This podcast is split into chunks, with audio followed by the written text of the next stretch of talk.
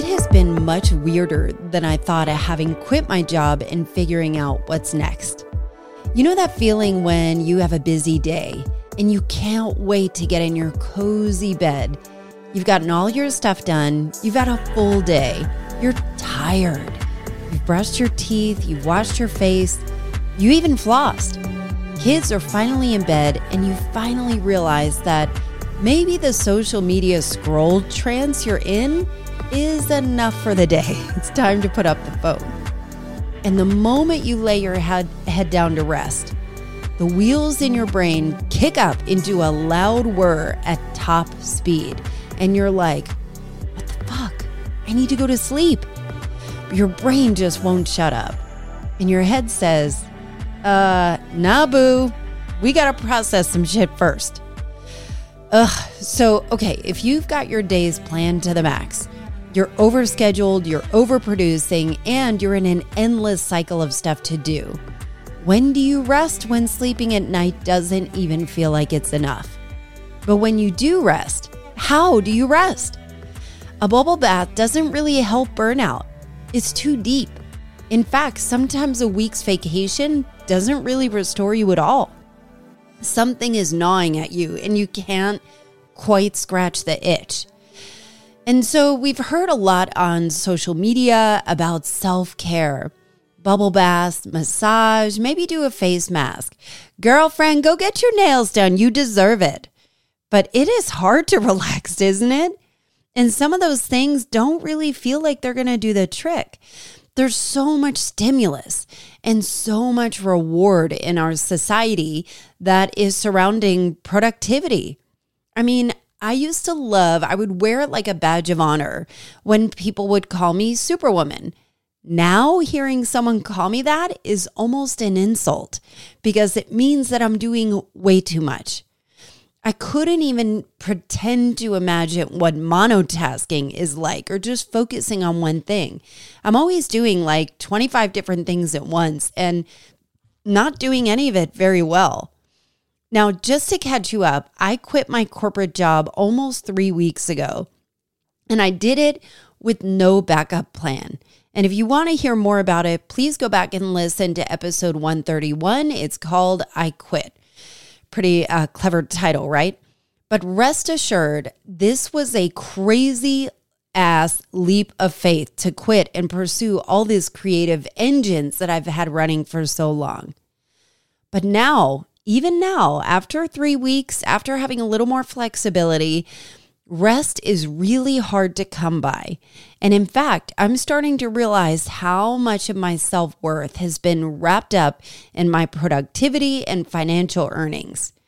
Once I get through this list of things that need to get done and have been productive enough, then I'll rest. But the truth is, the to do list will always be endless. And it hit me like a car crash that I won't rest unless I feel like I deserve it. And trust me, I don't feel like I deserve it. And something happened last week that uh, it just knocked me off my feet. I have this love and desire to learn really hard choreography. I know it sounds kind of funny. And while I'm a Reb3l dance instructor, beyond two years ago when I kind of stumbled on this class, I didn't have a dance background. I'm not particularly coordinated. It takes me longer than others to learn choreography. I'm also in my 40s. But now that I have some more flexibility in my schedule, I'm not working.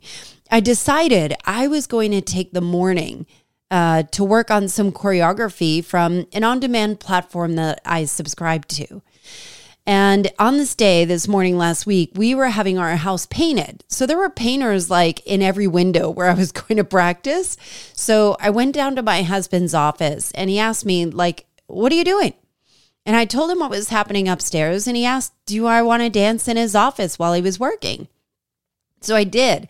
But I immediately got embarrassed. And I got embarrassed not that he would see me messing up moves but I started to feel this huge wave of shame. All of a sudden, the narrative in my head went like this Allison, you quit your job to do this. Your husband is two feet from you working, and you're spending your days to learn fucking choreography instead of doing something more meaningful. And I stopped. I actually stopped dancing and I thought, Jesus, this narrative is not helping and it has to stop. And wow, what a spotlight on my self talk. I've started to notice how much I punish myself into getting things done versus living a little more intuitively. And I think that one of the things that I've noticed from having a little more time is is the self-talk and how crazy it is because I always was so overscheduled that I I never had an opportunity to listen to why I was doing what I was doing and what I was telling myself. And in years past, I was always really proud of how scheduled, structured, and committed I was to getting as much stuff done in a day. I'm always on time. And I take great pride in that as well. And I would brag how I would have an idea, and before it was fully out my mouth, that idea was already done and handled. But now, now I think we as a culture need to loosen the reins for our own mental wellness. I know that I'm not alone in this. I know that that productivity is so wired in us just from being part of this society. And and you know like everything is kind of rewarded for getting stuff done checking off the list scratching things out uh, getting things off your list. It feels good. It's like a little dopamine hit. And my friend pearl she calls it toxic productivity. And i couldn't agree more. I thought that was such a great way to put it. You can never do enough to rest because the baseline is never met. It's a zero sum game. But if naps or a full night's sleep aren't doing the trick, or vacations, or massages, or taking a walk in the middle of the day, or playing Sudoku, what is rest? This is where I'm super excited to unveil my newest series on culture changers on rest. We're covering topics like setting boundaries, the science of being stuck, achievement culture, mental rest, which I don't know anybody who knows how to do it except for one person on earth. And she is going to be on my podcast. The laziness lie and even decolonization. Well, we'll kind of unwrap race around this as well. And I've started to do these interviews, and oh my God, if any of this remotely resonates for you, it's going to illuminate so many pieces of the puzzle you have been looking for. And what my hope is with this is my goodness. So if I'm going through this, you know, and you're kind of walking along with me, as I as I, you know, have these podcast episodes and these topics, what if we could actually unravel that? What if the productivity and the laziness lie and all of that was flipped around where we are living a life of ease versus one that is push, push, push, push, push, but like following your own natural rhythms? What could be, what could happen, and what possibilities are available to us when we kind of follow our own intuition or at least re engineer our lives in a way where where it feels more natural. It doesn't feel like that hustle, that grind that has been so celebrated. You know, as I think about it, I've really been procrastinating resting, mainly because I'm afraid of what I will face. I don't know what will come up. I know for me, it feels like I'm not doing enough. I should be doing something different, something else, something more, something less it's been a very strange, as I said right in the beginning, it's been really weird to uh, kind of have that mental thing that even though my my schedule is different, that I'm not uh, ha- I, I don't have to be reporting to a job. I'm now reporting to my own brain and my own brain is is really fucked up it seems. And just wired in a way that is not going to be helpful.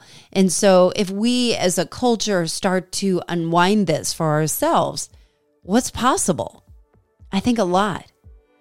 And so i'm afraid of what i will face. I don't know what will come up but i have a sneaky suspicion that the answers i've been seeking for so many years will only emerge when I stop and rest and figure out what rest is and be still.